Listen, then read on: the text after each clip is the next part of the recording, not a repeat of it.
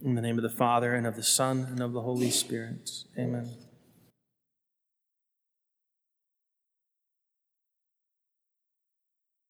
This is my body, which will be given up for you.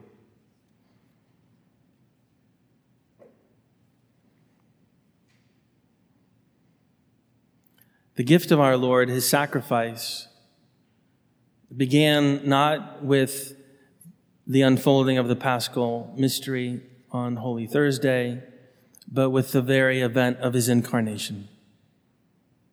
His suffering, his humility, his entirely self emptying of himself began at the moment of the Annunciation.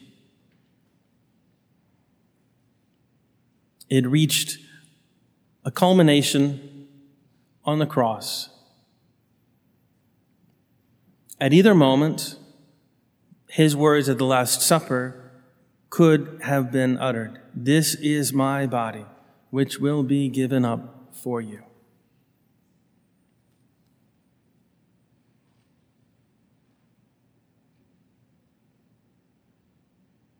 Last Sunday, we considered the mystery of the Holy Trinity, the mystery and the, the beautiful revelation of who God is, who God is from all eternity.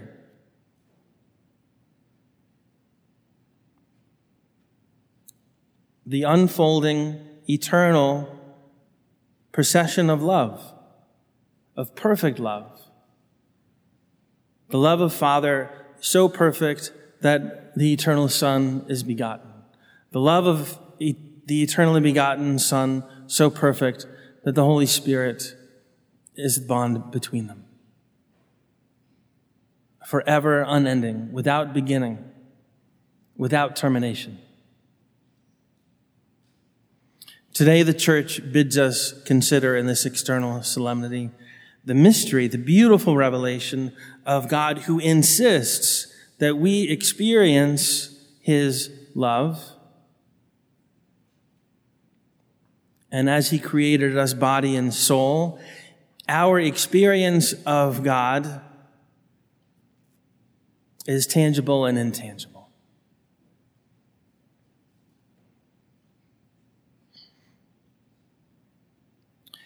Yesterday afternoon, one of our couples, Richard and Kathleen Mead, celebrated their 50th wedding anniversary.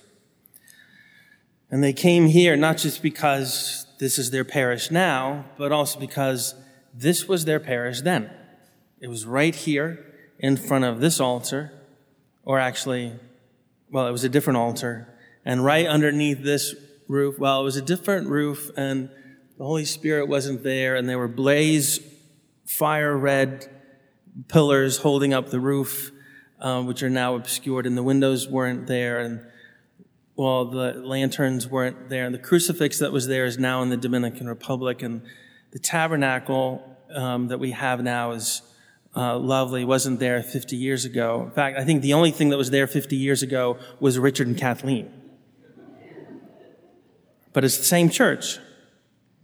Somehow, 50 years ago, everything was gray or black or white, but um, now it's colorful. Their wedding vows obviously expressed verbally, at which point the marriage is ratified, and then physically, at which point the marriage vows are consummated. Could as easily, easily be summarized with the same words of our Lord. This is my body, which is given up for you.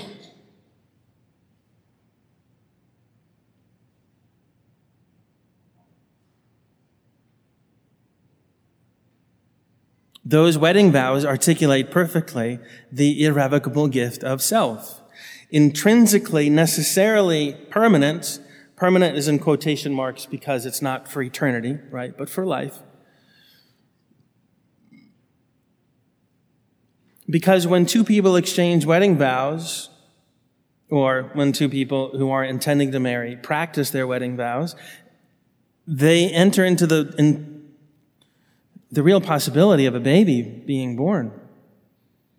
And if, if, if a baby might be conceived, then these two people had better have already made a permanent commitment to each other. Otherwise, they have no business doing anything that might result in a new life being conceived and born into the world that will depend on them. So the natural marriage, the sacramental marriage, both have this reality. That exchange of vows, verbal and physical, mean I give myself to you. When the two persons are baptized, of course, the gift that they offer each other is not just happiness now, but a pledge to work towards the salvation of this person for their eternal happiness. Similarly, what they offer is not just affection and love in a sacrament. What is communicated is the love of God that sanctifies.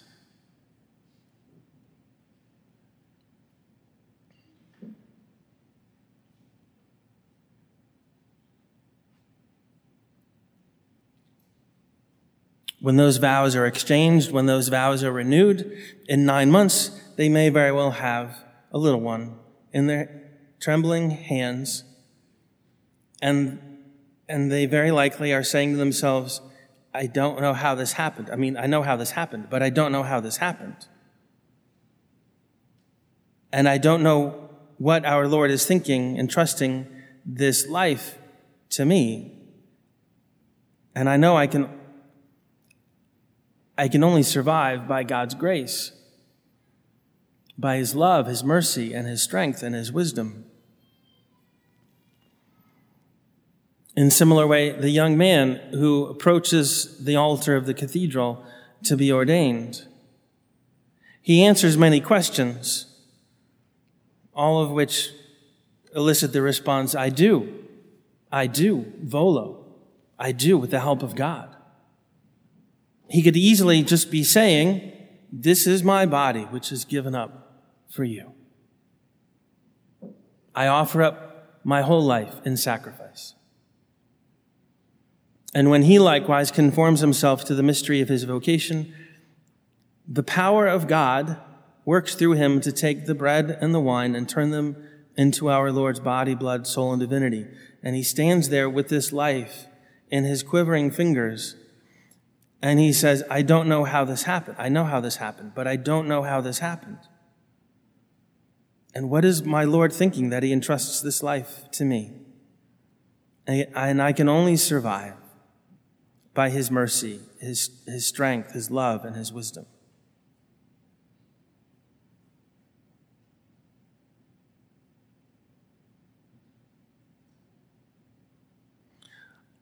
A husband and wife change the world, change the universe indelibly.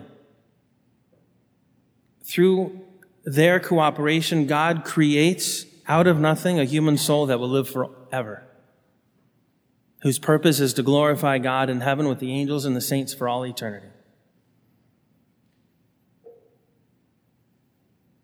A priest,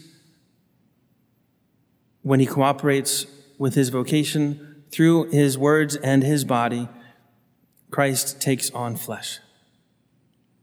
God, who has always existed of necessity, becomes tangible and visible, just as he did through the Blessed Virgin Mary.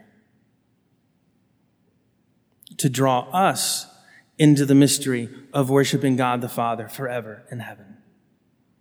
As we've been reminded over the last several weeks, the mystery of the Holy Eucharist is not simply for our consolation, not simply for our spiritual nourishment, but to draw us and make it possible for us to actually be part of the sacrifice of Christ offered up in praise and thanksgiving to God the Father.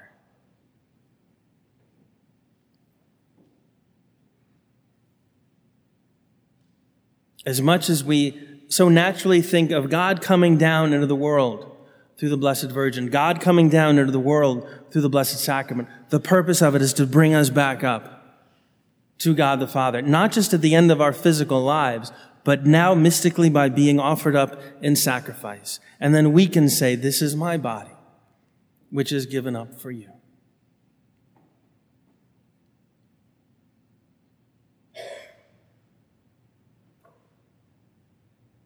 And we find then in the Blessed Virgin Mary not just a witness, not just the greatest theologian, but the one whose fiat,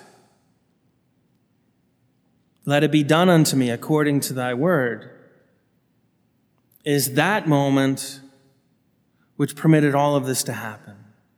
She, in effect, is saying to God through the archangel Gabriel, This is my body, which will be given up for you. And as a result,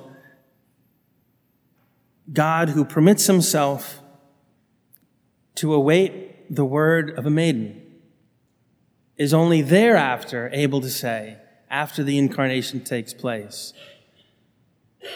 Hoc est enim corpus meum, quod pro vobis tradetur.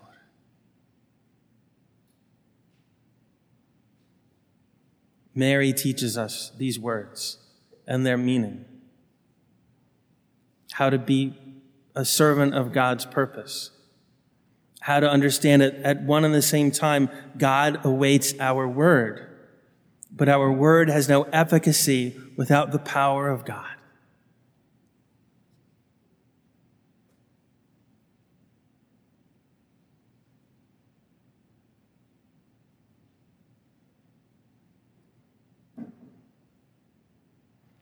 And so, with the compositions of St. Thomas Aquinas for this feast declared in 1264, we thank God for struggling priests.